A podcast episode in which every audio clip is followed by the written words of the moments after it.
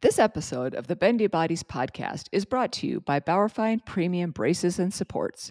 Bauerfeind promotes mobility and activity through pain relief and improved joint control. We don't want either the clinicians or the patients to panic and go, oh my God, there's something, you know, I've got a brain tumor. But we want them to, to step back and say, okay, do I need to, to take some special steps with this person? Mm-hmm. And we identified some red flags based on the symptoms in the history. And that would indicate that I need to be careful with my physical exam. So, if this is somebody who's having seizures, I'm not having them move their head around, I'm not pushing on their neck. And then we also identified red flags in the physical exam. So if I do a test and I get a certain result, then that might indicate okay, there are some structures that are being stressed that make this a more urgent situation than another patient who may be having, let's say, pain and headaches, but not neurological involvement.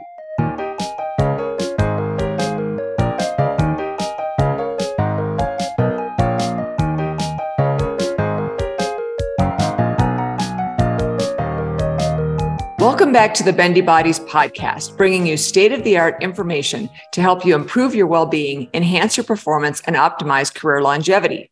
This is the Hypermobility MD, Linda Bluestein, and unfortunately, co host Jennifer Milner is unable to join us today. I started Bendy Bodies to provide accessible information about joint hypermobility. Combining my medical education and personal experiences enables me to treat and coach patients and clients to optimize their quality of life. This information is for educational purposes only and is not a substitute for medical advice. Our guest today is Dr. Leslie Russek, DPT, PhD, Professor Emeritus at Clarkson University, and practicing orthopedic physical therapist specializing in hypermobility syndrome, fibromyalgia, headache, and chronic pain. Hello, Dr. Russek, and welcome to Bendy Bodies. Thank you for inviting me. I should say, welcome back to Bendy Bodies. We're so excited to chat with you today. And we spoke with you in episode 52. And at that time, you described your background and experience and gave us some fabulous recommendations about managing jaw pain, something that we see so incredibly frequently with people who have symptomatic generalized joint hypermobility.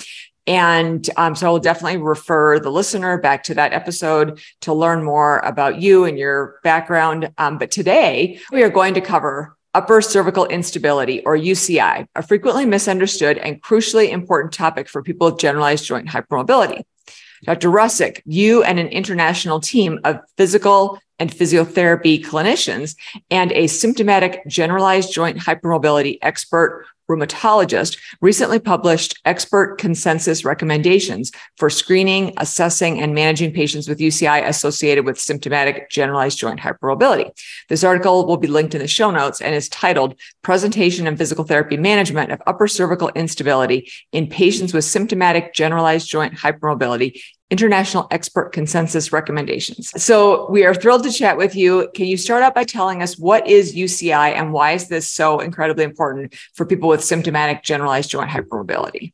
So UCI is upper cervical instability, and it includes both craniocervical instability, CCI, and atlantoaxial instability, AAI. And we debated about the terminology. Sometimes people will use CCI to relate to both of those joints, but technically it refers to the craniocervical, so the very the head on the first vertebra. But we wanted to talk about both of them, and so some literature now is starting to use the term UCI, and it's really important for people with symptomatic joint hypermobility because we think it's really common, and it contributes to things like headaches, jaw pain, um, other problems when it's mild and when it's severe, it can be really disabling. So it's common in the mild form, not so common in the severe form, but very disabling. And it's a complicated type of patient, complicated presentation, difficult to diagnose. And we felt a lot of those people were getting missed, overlooked, maybe misdiagnosed,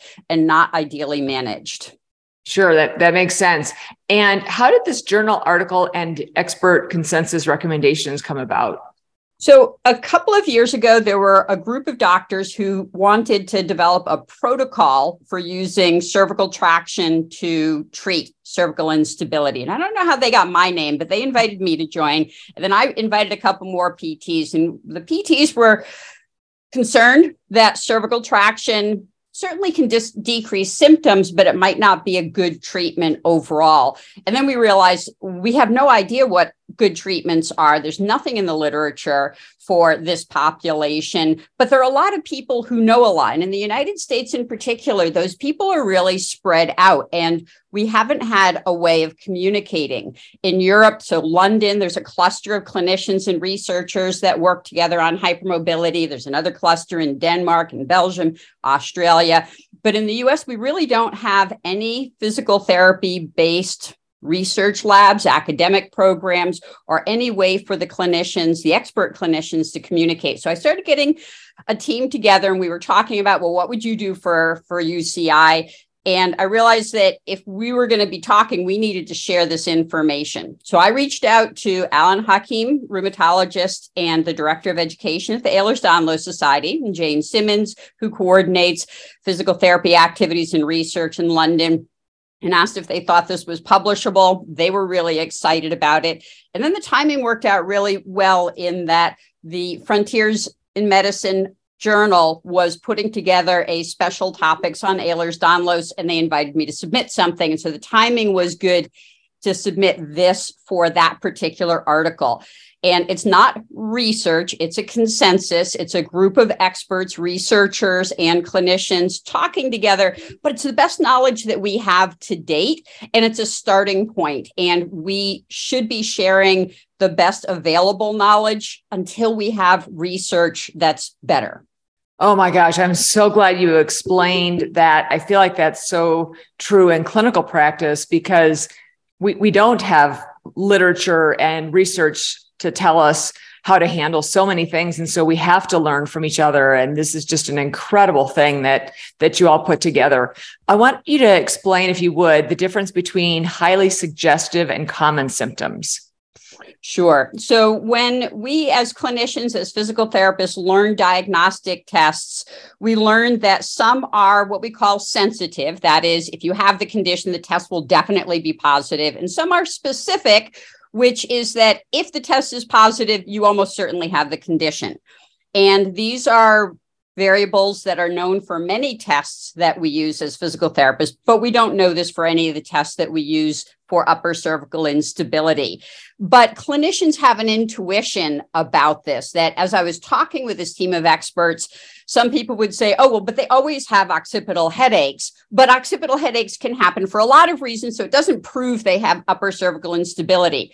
Whereas if they have tingling in their face, that's less common. Fewer people with upper cervical instability will have that, but it definitely is very suggestive. So it helps us to make the diagnosis. And this is important because some of the signs and symptoms are can be for many different conditions. Some of them could indicate POTS, some of them could indicate a jaw problem.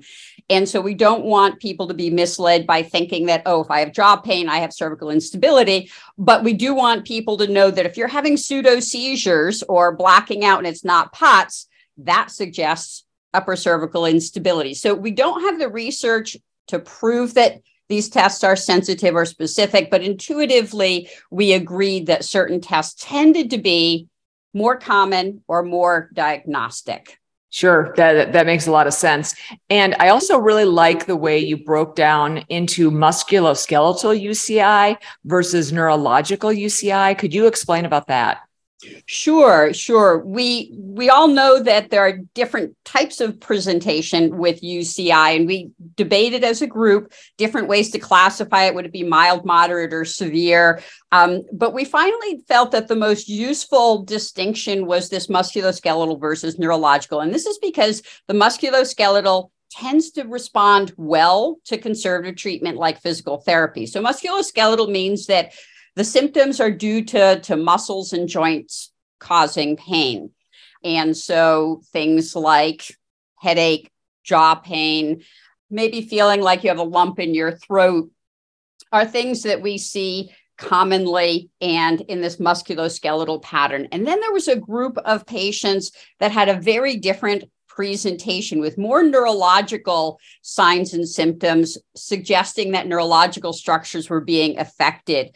So, seizure like activities or drop attacks or um, un- feeling unstable. We call it boat rocking instability, which suggests that the brain stem is being compressed. So some of these uh, symptoms, the neurological symptoms, are from compression of the brain stem. Some might be compression of cranial nerves at the base of the brain. Some might be compression of the blood vessels that bring blood to the brain or that drain blood out of the brain. And so these patients have more what we call neurological signs, and they tended to be more challenging to treat. Sure. It was interesting because I posted on social media that I was going to be interviewing you and I've done that a number of other times and and you know sometimes get some questions. I got a lot of questions this time. a lot of things that people wanted to know and one of the things that someone asked was why in this paper you limited the conversation to upper cervical instability and did not include lower cervical instability because they were commenting that they thought that was also common. It is also common. Um, and the reason that we did that was so that it wouldn't be overwhelming. Mm-hmm. So, lower cervical instability tends to um, either cause pain into the arms or musculoskeletal pain. And some of the same principles will hold for the musculoskeletal upper cervical instability.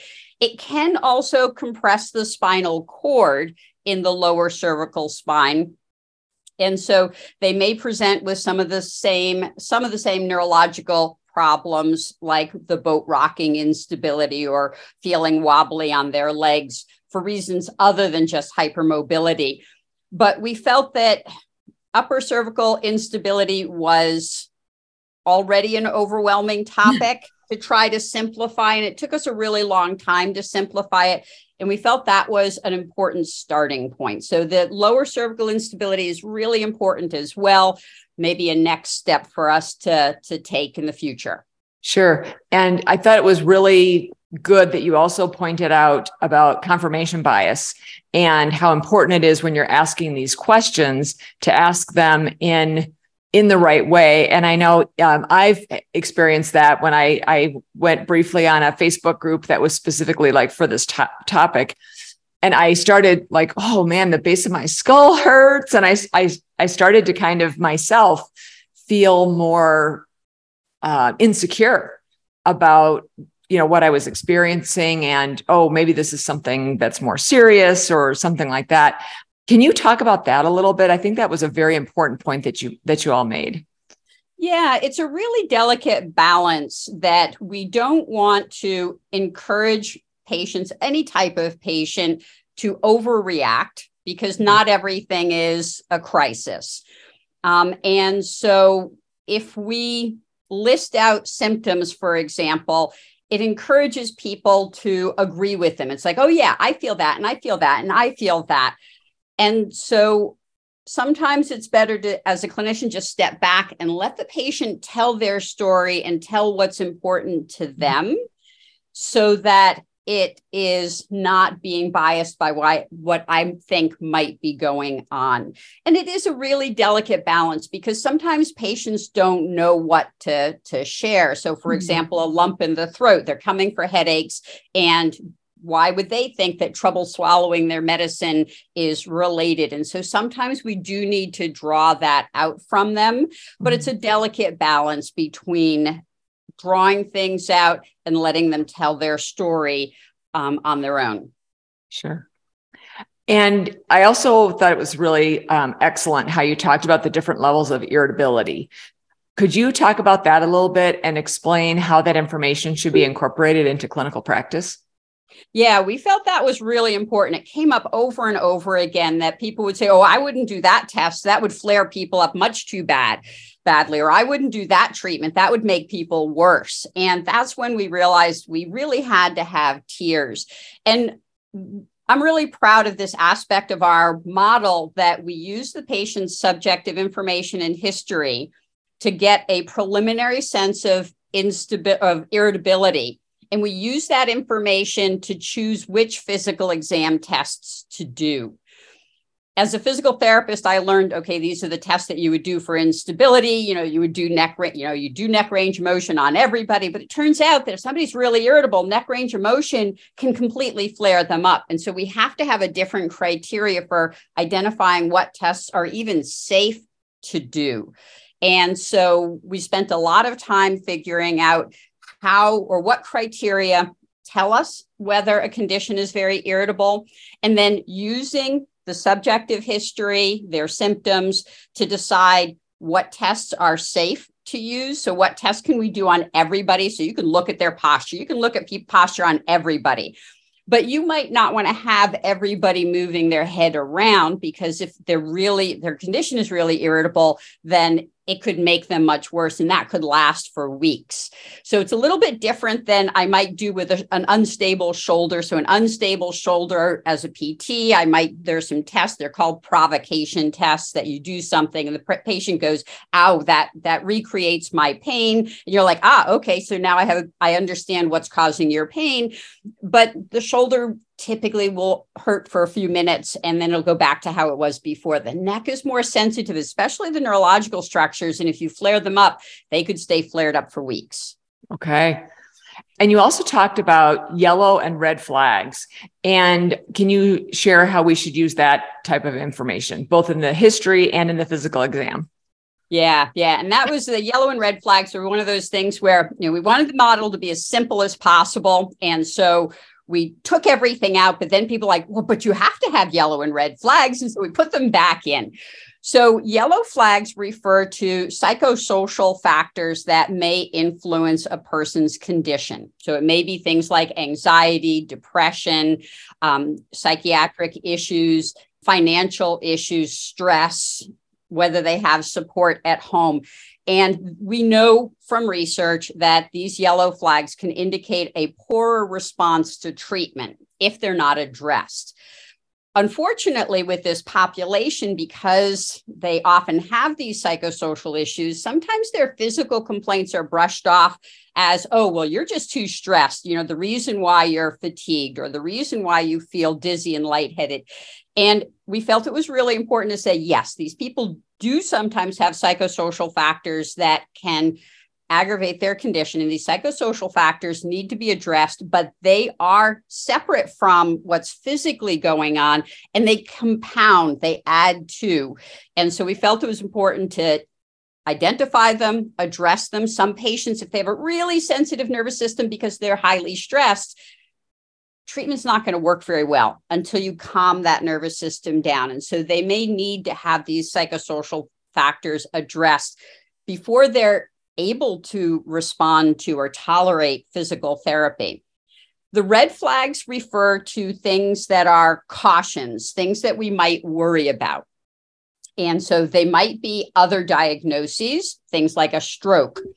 That obviously, if somebody comes in and they've got facial paralysis and they have a stroke, then that person needs to get to a hospital right away. And so there are certain things, certain conditions that are, are very urgent. Also, if it's cervical instability, but it's really severe, then that's a red flag. So if the person is having pseudo seizures, so things that look like epileptic seizures, but they're not true epileptic seizures, they don't have the same brain pattern, then that indicates that the nervous system is being stressed really severely. And again, it's urgent. It may well be the upper cervical instability. It's not a different condition, but it indicates that this is severe and we need to address it. And so the red flags are signs that might, not always, but might indicate that this patient needs special care. For therapists who are not familiar with hypermobility or upper cervical instability, they may say, you know, this is more than I'm ready to deal with. Somebody who's having seizures, you know, when they turn their head is more involved than than my knowledge base i need to send them to a physical therapist who specializes in this or if you are knowledgeable, you may say, you know, this person needs to see a neurologist or a neurosurgeon. I can still do some treatment to teach them how to take care of themselves, to protect themselves, but they've got something going on that needs to see another provider. And so those red flags are alerts that you may need to, to get additional expertise with this patient. One important thing about the red flags is that it's always a well, it depends. And so we debated these red flags over and over again, like, you know, somebody passing out. well, yeah, that's not a good thing. But then one of the participants in our group said, Well, but I deal with aerial gymnasts. And if they go upside down and they're hanging upside down and they pass out, that's not such an unusual thing. And so everything always depends. And so, you know, if a person's just passing out, then it's probably a bad thing, but there might be an explanation for it. Right. And so we don't want either the clinicians or the patients to panic and go, Oh my God, there's something, you know, I've got a brain tumor. But we want them to to step back and say okay do i need to to take some special steps with this person mm-hmm. and we identified some red flags based on the symptoms in the history and that would indicate that I need to be careful with my physical exam. So, if this is somebody who's having seizures, I'm not having them move their head around, I'm not pushing on their neck. And then we also identified red flags in the physical exam. So if I do a test and I get a certain result, then that might indicate okay, there are some structures that are being stressed that make this a more urgent situation than another patient who may be having, let's say, pain and headaches, but not neurological involvement. And I feel like because of all of those nuances, it makes it even harder for the person who might be struggling with this to find a neurologist or a physical therapist who really will take the time to, to listen. I, I more so the neurologist than the physical therapist. The physical therapist probably will take a pretty detailed history, and the neurologist, I feel like oftentimes, especially in these what often are young females, I feel like it's so common for people to have their symptoms disregarded and dismissed. And do you have any suggestions for someone who's having difficulty finding the care that they need? Yeah, that is a really challenging problem. And it's even worse because if the neurologist does anything, they're going to do a, an MRI and a CT scan, but those are going to be done lying down mm-hmm. with the head perfectly in neutral and everything's mm-hmm. going to look fine. Instability is what happens when you're upright and you can't control the motion. And that's an important distinction. So, being hypermobile is different than being unstable. So, hypermobility means you have too much motion. So, if I can turn my head 110 degrees each way, that's too much motion. But it's only unstable if the muscles are unable to control the motion, if the muscles are allowing things to wobble around. And you can't see instability mm-hmm. on an MRI Mm-hmm. especially if the patient is lying down with the head supported. And so sometimes the neurologist will do some of these imaging tests, which are not appropriate.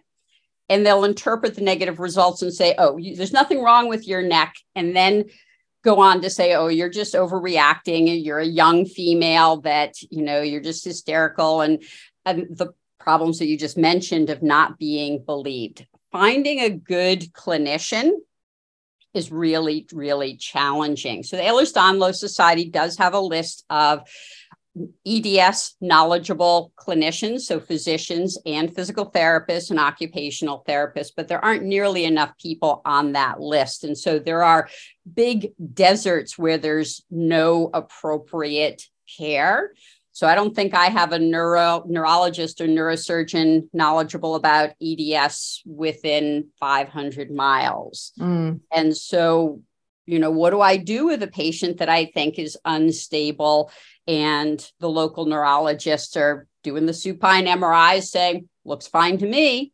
And some people will travel for care if especially if they have more severe involvement and i think our model helps those people identify whether they fit into the highly irritable category because you can have a lot of pain but it's not highly irritable. It's fairly constant. It's more controlled. You are more likely to be able to manage it through exercise and body mechanics. But i think the article helps people figure out well which category am i in? Should I travel to see a specialist? Or should I first spend six months working on exercise and body mechanics? But I don't have a good answer to the, the lack of clinicians other than to access the Ehlers-Danlos Society list and to ask people who are knowledgeable if you have a physical therapist who's knowledgeable about hypermobility, they probably know the local doctors that are knowledgeable and you can build a network that way. Absolutely. And I think that it's just so fascinating that nowadays I, I want to thank you for making this article also open access because that means that you know anybody can access it not just people who are you know working at a teaching institution or something and i think a lot of people don't realize that that's that's a newer evolution in scientific literature and it is really important because it does allow then patients to be able and their families you know to be able to read yep. these things and try their best to interpret like you said the irritability type information and make some better, more informed choices about what they might do or where they might go. So, right. And to share it with their clinicians, we've been right. hearing that patients are printing it out and bringing it to their doctor's appointments. And it's thanks to the Ehlers Danlos Society and Dr. Hakim's facilitation that it is open access. They sponsored it um, to make it available open access. So with appreciation to them for for doing that but we've been getting lots of positive feedback from patients it has almost 23,000 views already which is just mind-boggling but it shows how hungry people are for knowledge Yes, I just I, don't have yet. Right, right. And and I've accessed this article multiple times online and I have seen that count go up and within 24 hours there was a, a huge number of, of views and shares and that kind of thing. And, and it's just climbed so incredibly quickly which definitely tells you that there's a lot of people who are interested in this information. And i do think most of it is patients that have been struggling to get the right imaging and and things like that. Is there anything that you think people can do? Let's say they're working with with another type of physician that maybe is open minded, but not super knowledgeable in terms of like more advanced imaging, because it seems a little bit like different neurosurgeons like different kind of imaging. Some are going to want, you know, upright MRI. Others are going to want rotational imaging. Um, any thoughts about that? So we deliberately chose not to address the imaging issue. Mm-hmm. There are actually a couple of recent systematic reviews looking at imaging for upper cervical instability. So there are some publications on that that make recommendations of the the neurosurgeons who specialize in cervical instability and hypermobile patients there are differences so some do want to see the upright MRI because they want to see how gravity loads both the musculoskeletal system, but also the neural system inside. Other clinicians prefer the supine because it can be more precise, but that's usually after they've already made a, a diagnosis mm-hmm. and they're making decisions about surgery.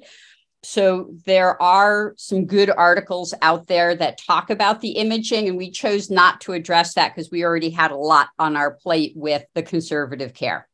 That that makes sense. And we can share that those other articles also in the show notes, which I think people would probably really uh, appreciate. So, and and yes, printing out articles and highlighting certain relevant sections because everyone's busy and um, approaching that in a way with your clinician of saying, you know, I'm curious about this. This is something I think might apply to me is um, really, really important because, you know, none of us like to be felt like we don't know what we're doing or anything like that. So I think it's really important to, to approach someone in a really respectful way with this information, with these articles or whatever that you bring in to approach them and say, you know, I'm I'm curious about this. Would you be willing to take a look at it? Yeah. And I find the best clinicians are often the ones who are open minded, who are right. willing to say, I know a lot about many things, but I don't know everything. And mm-hmm. if there's something I don't already know about, I'm interested in learning. So I find it's usually a good sign when a clinician says, hmm, I don't know a lot about that, but I do want to learn more. It's usually a sign that it, they really do know a lot. Mm-hmm. Right. Um, so that's a good sign. And I do have a patient summary based on the article um, that's available on my website that focuses on what the patient um, what the patient feels and things that they can do to take care of themselves. So, for people who are overwhelmed by the full academic article, there's a patient summary that's a little bit more layperson terminology.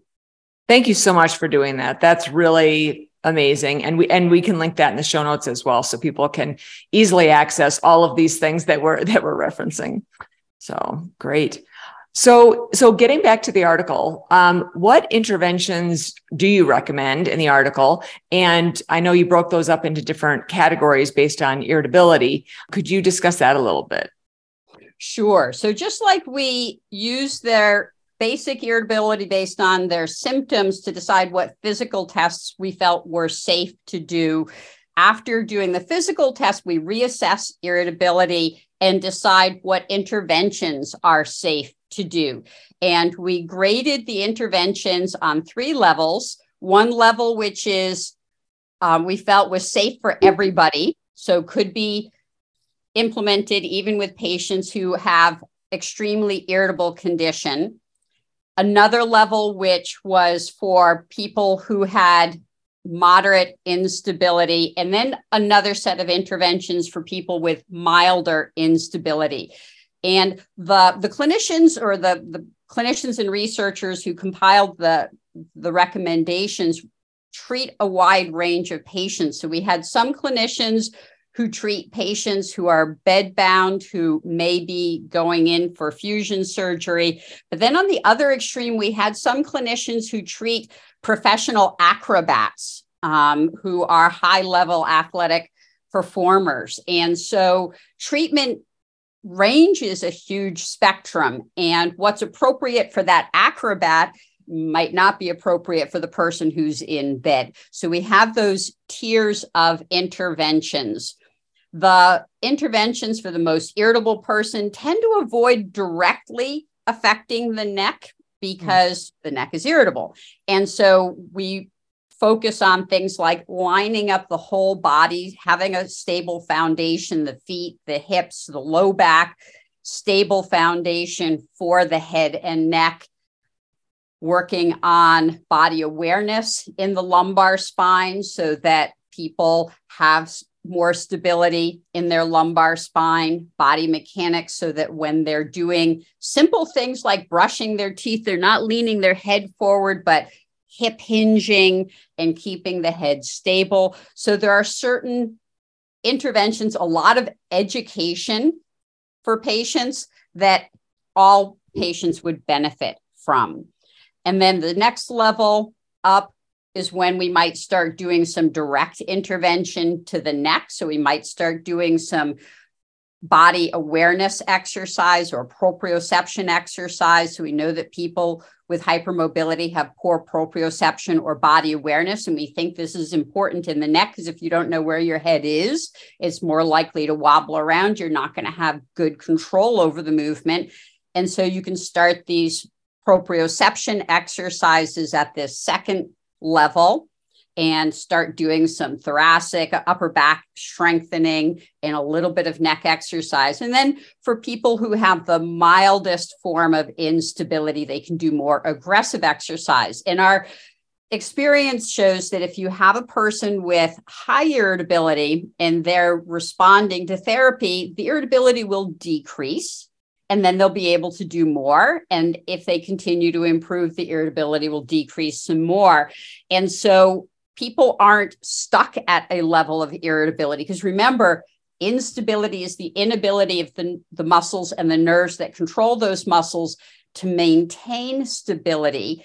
So, being hypermobile doesn't mean you're unstable. You can become stable through training the muscles and the nerves. And people will change from being highly irritable to moderate irritability to low irritability to being relatively symptom free most of the time if they're responding well to therapy. Definitely. And one thing I feel like in our current healthcare, which often is so production focused and you know uh, getting more throughput i feel like the differential diagnosis is something that often gets less thought about. You know, we we evaluate somebody and we come up with the di- what we think the di- the working diagnosis, right? And we don't really spend a lot of time thinking about the differential diagnosis. But you talked about that as well, conditions that should be considered in the differential diagnosis. Um, can you talk about that a little bit? Sure. That just because somebody looks like they have instability doesn't mean they do. And it doesn't mean that's the only thing that they have. They could have other conditions as well. And that can make it complicated. So, POTS, for example, many people with hypermobility have POTS. POTS can make you lightheaded, it can make you have drop attacks where you just collapse on the ground. And so, you may have POTS in addition to cervical instability, but also you may have functional neurological disorder. So, that's when the nervous system is not functioning properly so there's the sensory version, which is we call it nociplastic pain, where the nociceptive or pain processing nerves are not communicating well, and you have pain that's a processing error, which is different from pain due to tissue damage. And people who are hypermobile often have both. And the functional neurological disorder is the same, but on the motor side, where the motor nerves are not functioning properly, and people may have abnormal movements from that. And if we don't recognize these either alternate or coexisting conditions, then we're not going to be providing the best intervention. And so we always want to keep in the back of our mind of, okay, it looks like somebody with cervical instability, but might it be something different? Or might they also have something else going on? And especially if the patient's not responding well to therapy, we want to pull those hypotheses back up and say, okay, what's going on. And and POTS is a good example that sometimes patients who have POTS who don't respond to our usual POTS management, it's because they have cervical instability. And so if you're managing their POTS and it's just like they're not getting better the way they should be getting better, it's like, okay, is something else going on? And then considering, hmm, maybe they've got cervical instability and that's aggravating their POTS. And maybe I need to treat the cervical instability for their POTS to get better. It's all very complicated, and there's a bit of trial and error to see. Well, let me try this and see if they get better. And if they do, that's great. If they don't, okay, I need to step back and reassess my hypotheses. it is so complicated. And I feel like for so many people, including myself, you know, you could be on a certain trajectory and you have a certain uh, response, maybe to, I'm in physical therapy right now myself and then I'll, you know, I'll start getting better and then I'll do something. I'll fall or I'll I'll move my shoulder in the wrong way or something. And now all of a sudden things are are worse, but it has nothing to do with the actual therapy that has been prescribed by the physical therapist, that aspect of things is going really well. But with people with symptomatic generalized joint hypermobility, injury is something that can happen so commonly with just everyday tasks. I feel like it can be really difficult to to sort out you know how, improvement and that kind of thing do you have any kind of an app or anything like that that you use with your patients to help them track these kinds of things because i find even myself i i go back for another appointment and i'm trying to remember what happened and you know um, how things were going because if, if it's a couple weeks in between appointments it's hard to remember all that Right. Yeah. There are some wellness apps. There are some wellness journals that have, let's say, a page per day, and they ask you to rate your symptoms each day. There are some pain management apps that are similar that they ask you to rate your your primary symptoms and and to track what might be causing that change. Um, there's not one particular tracking app though that I recommend to patients. Keeping a journal though can be helpful. Um, and like I said, you can get journals off of Amazon that have, you know, a page per day and they have certain symptoms that you can keep track of. And you bring up a really important point, which is when you're hypermobile, you're vulnerable to flares. And as a physical therapist, I'm not going to make a hypermobile person never have pain again. But what I hope to do is give them a toolbox so that when they tweak their shoulder, they go, Oh, yep, yep, that's the shoulder thing. And I know what to do. I can do this, this, and this. That, okay, I need to rest it for a while. I need to go back to my really basic exercises before I start moving it.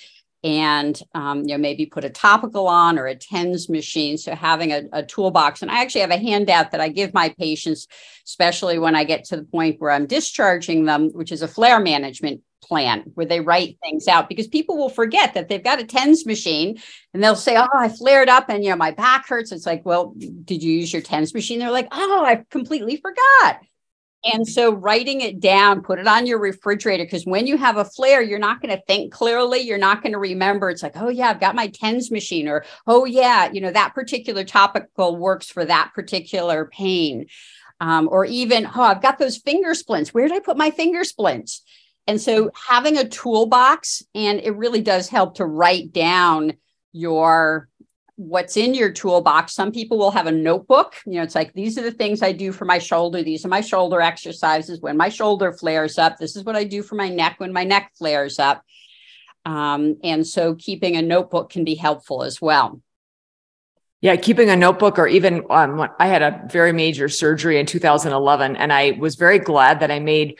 I mean, I literally just took a single piece of paper and I was writing down I did five minutes on the treadmill at half a mile an hour. And then, you know, the next day, five minutes at 0.7 miles an hour or whatever, you know, and and it really was so helpful because there were points where I thought I'm not progressing. And I would look back at that single piece of paper and I would look at the notes at the top and I would go, oh my gosh, I totally forgot that things had been that bad. So I think another point of keeping a journal like this is that it's really easy for us to forget how significant our symptoms were and how much progress we've made and that can be discouraging. So if we can look back and see oh no I, we actually have made progress that can really help us to keep going and to keep us you know compliant with our home exercise program for example. Right. And to remind you that you've had flares before and you've mm-hmm. worked through flares before and you'll work through this flare too. It might take a few weeks or a few months but yes things can get better. And if you do the right things things will get better. Sometimes it takes time and sometimes knowing how long it takes. So if you're having a let's say a POTS flare it may take weeks to feel better. If you're having a mast cell flare, it's probably going to take months to feel better. It's like mm-hmm. even when you're doing the right things for yourself, it may take months. And reminding yourself, it's like, okay, it's only been one month, and you know my PT told me it's going to be at least three to six months. Eh, we're okay. We're on schedule, mm-hmm. and a journal can help you with that as well. Yeah, yeah, definitely. So coming up with these recommendations had to be I would think really challenging. It's a really amazing thing that you all did. As soon as I, I heard about this a little bit, but then as soon as I saw it, I was like, wow, this is really, really incredible. Um, what was the most challenging aspect of developing these recommendations? Well, from a logistic point of view, just scheduling people from Sydney, Australia to California, the finding a time zone that works. Mm-hmm. And one of the ways that we dealt with that is that we had teams. So I was the team leader in the United States. There was a team leader in London, a team leader in Australia. And we would have meetings with our group more often. And then the team leaders would come together with those people who could make the meetings to share um, with the, the broader group. So just the logistics, people were so generous with their time. Some people came at six in the morning, some people came at 10 at night. And mm. it just mm. shows the commitment of the people involved. But coming up with a model was really challenging. We went through a lot of iterations of different models. So, some people, um, so in London, they have their spider model, which is coming out now, where people have symptoms in different systems and they wanted to, to use that for this and it's like well it's a great model but it makes things even more complicated in ways that are not related to the cervical instability and then people said it's like oh the model's too complicated and so I simplified it. And then they said, well, but you have to put this in and this right, and this right. So then we put things back in. And so it's a little like herding cats that, you know, they would say, well, we want it to be bigger and smaller at the same time. Right, right. Um, and so trying to to reiterate, it's like, okay, this is what I'm hearing from the group. You know, is this what you want to do? Um, but everybody was so committed to the outcome of coming up with these recommendations that people were patient and we just went through things over and over and over again until we streamlined it to the final two page flow chart that we ended up with with the boxes. We wanted to make it user friendly so you could look at a box and say oh these are the you know the symptoms or the tests or the treatments and um, it was just an amazing team to work with and so I was really fortunate to have such a, a group of people who were so committed. And to me, that's the a really amazing thing and for people to, to understand that a lot of these clinicians are in private practice. So they are spending all this time and they're getting no compensation for it whatsoever. They, they are doing this on their own free time. Spend writing an article is time consuming anyway but then coming up with all these recommendations in order to then do the incredible work of writing the article is just um, it really is incredible. And i think that for people i think that I hope helps people have more hope for the future that we have clinicians that are that passionate about helping people with symptomatic generalized joint hypermobility. Well, it's like the time that you're putting into having the podcast, right? That yeah. Um, we really are fortunate to have such a committed group of healthcare providers who are so devoted to their patient populations. Yeah, definitely, definitely true. And for clinicians that are listening to this conversation, how do you think that they would best use these recommendations? And are there any caveats that you want to add?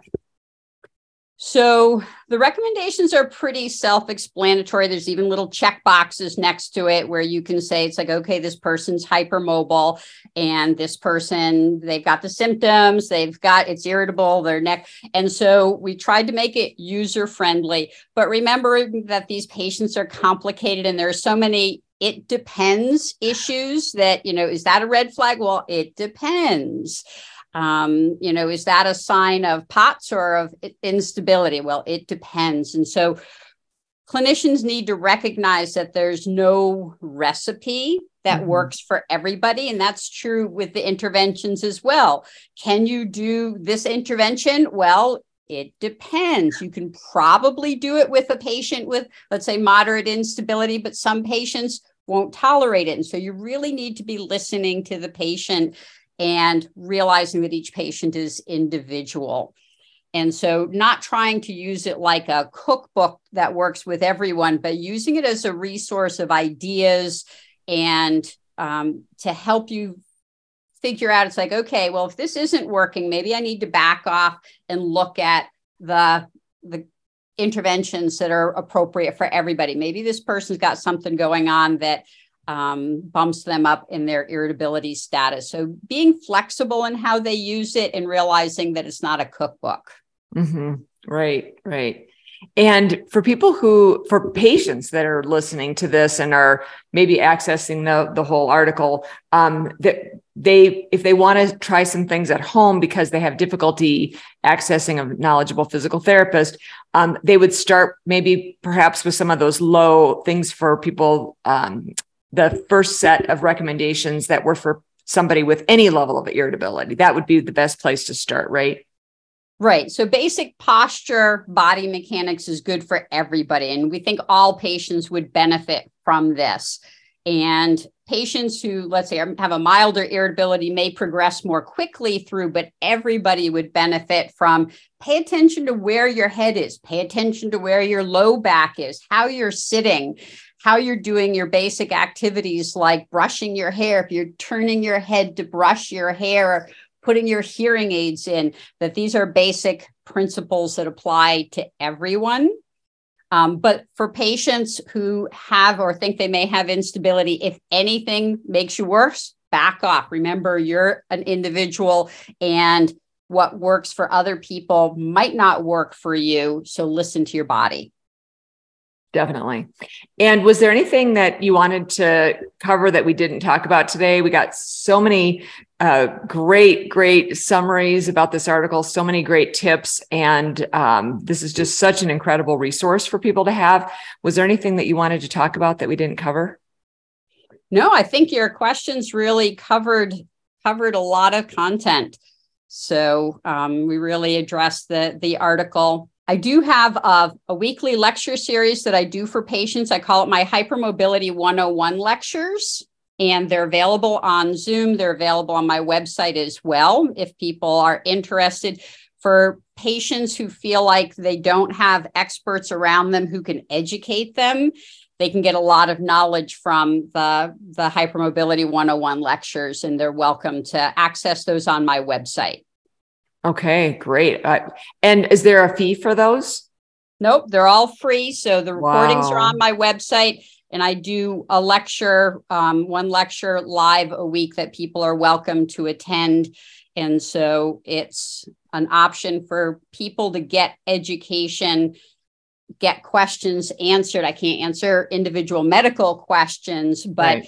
in terms of basic principles of, of what hypermobility is like and, and ways that people can take care of themselves, because ultimately that's what we have to do as patients is take mm. care of ourselves, develop a toolbox that helps us to manage whatever goes out on our particular bodies.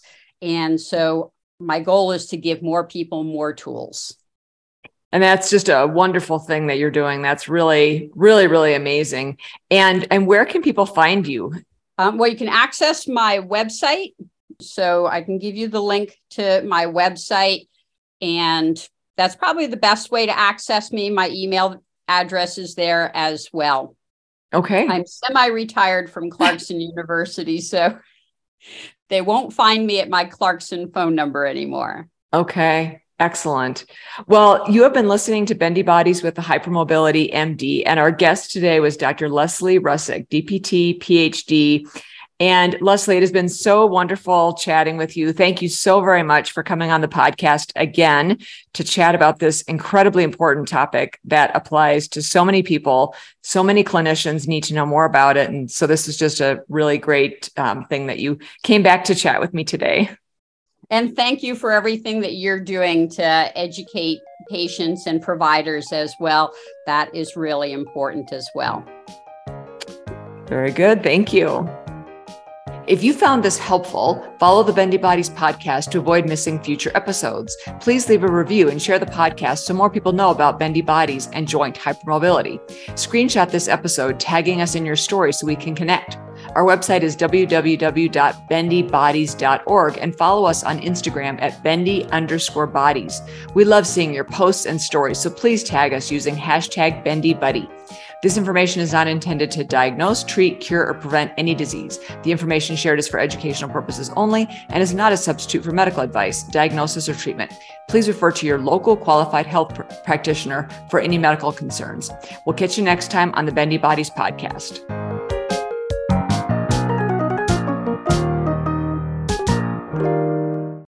This episode of the Bendy Bodies podcast was brought to you by Bauerfeind Premium Braces and Supports, designed to provide joint stability and pain relief.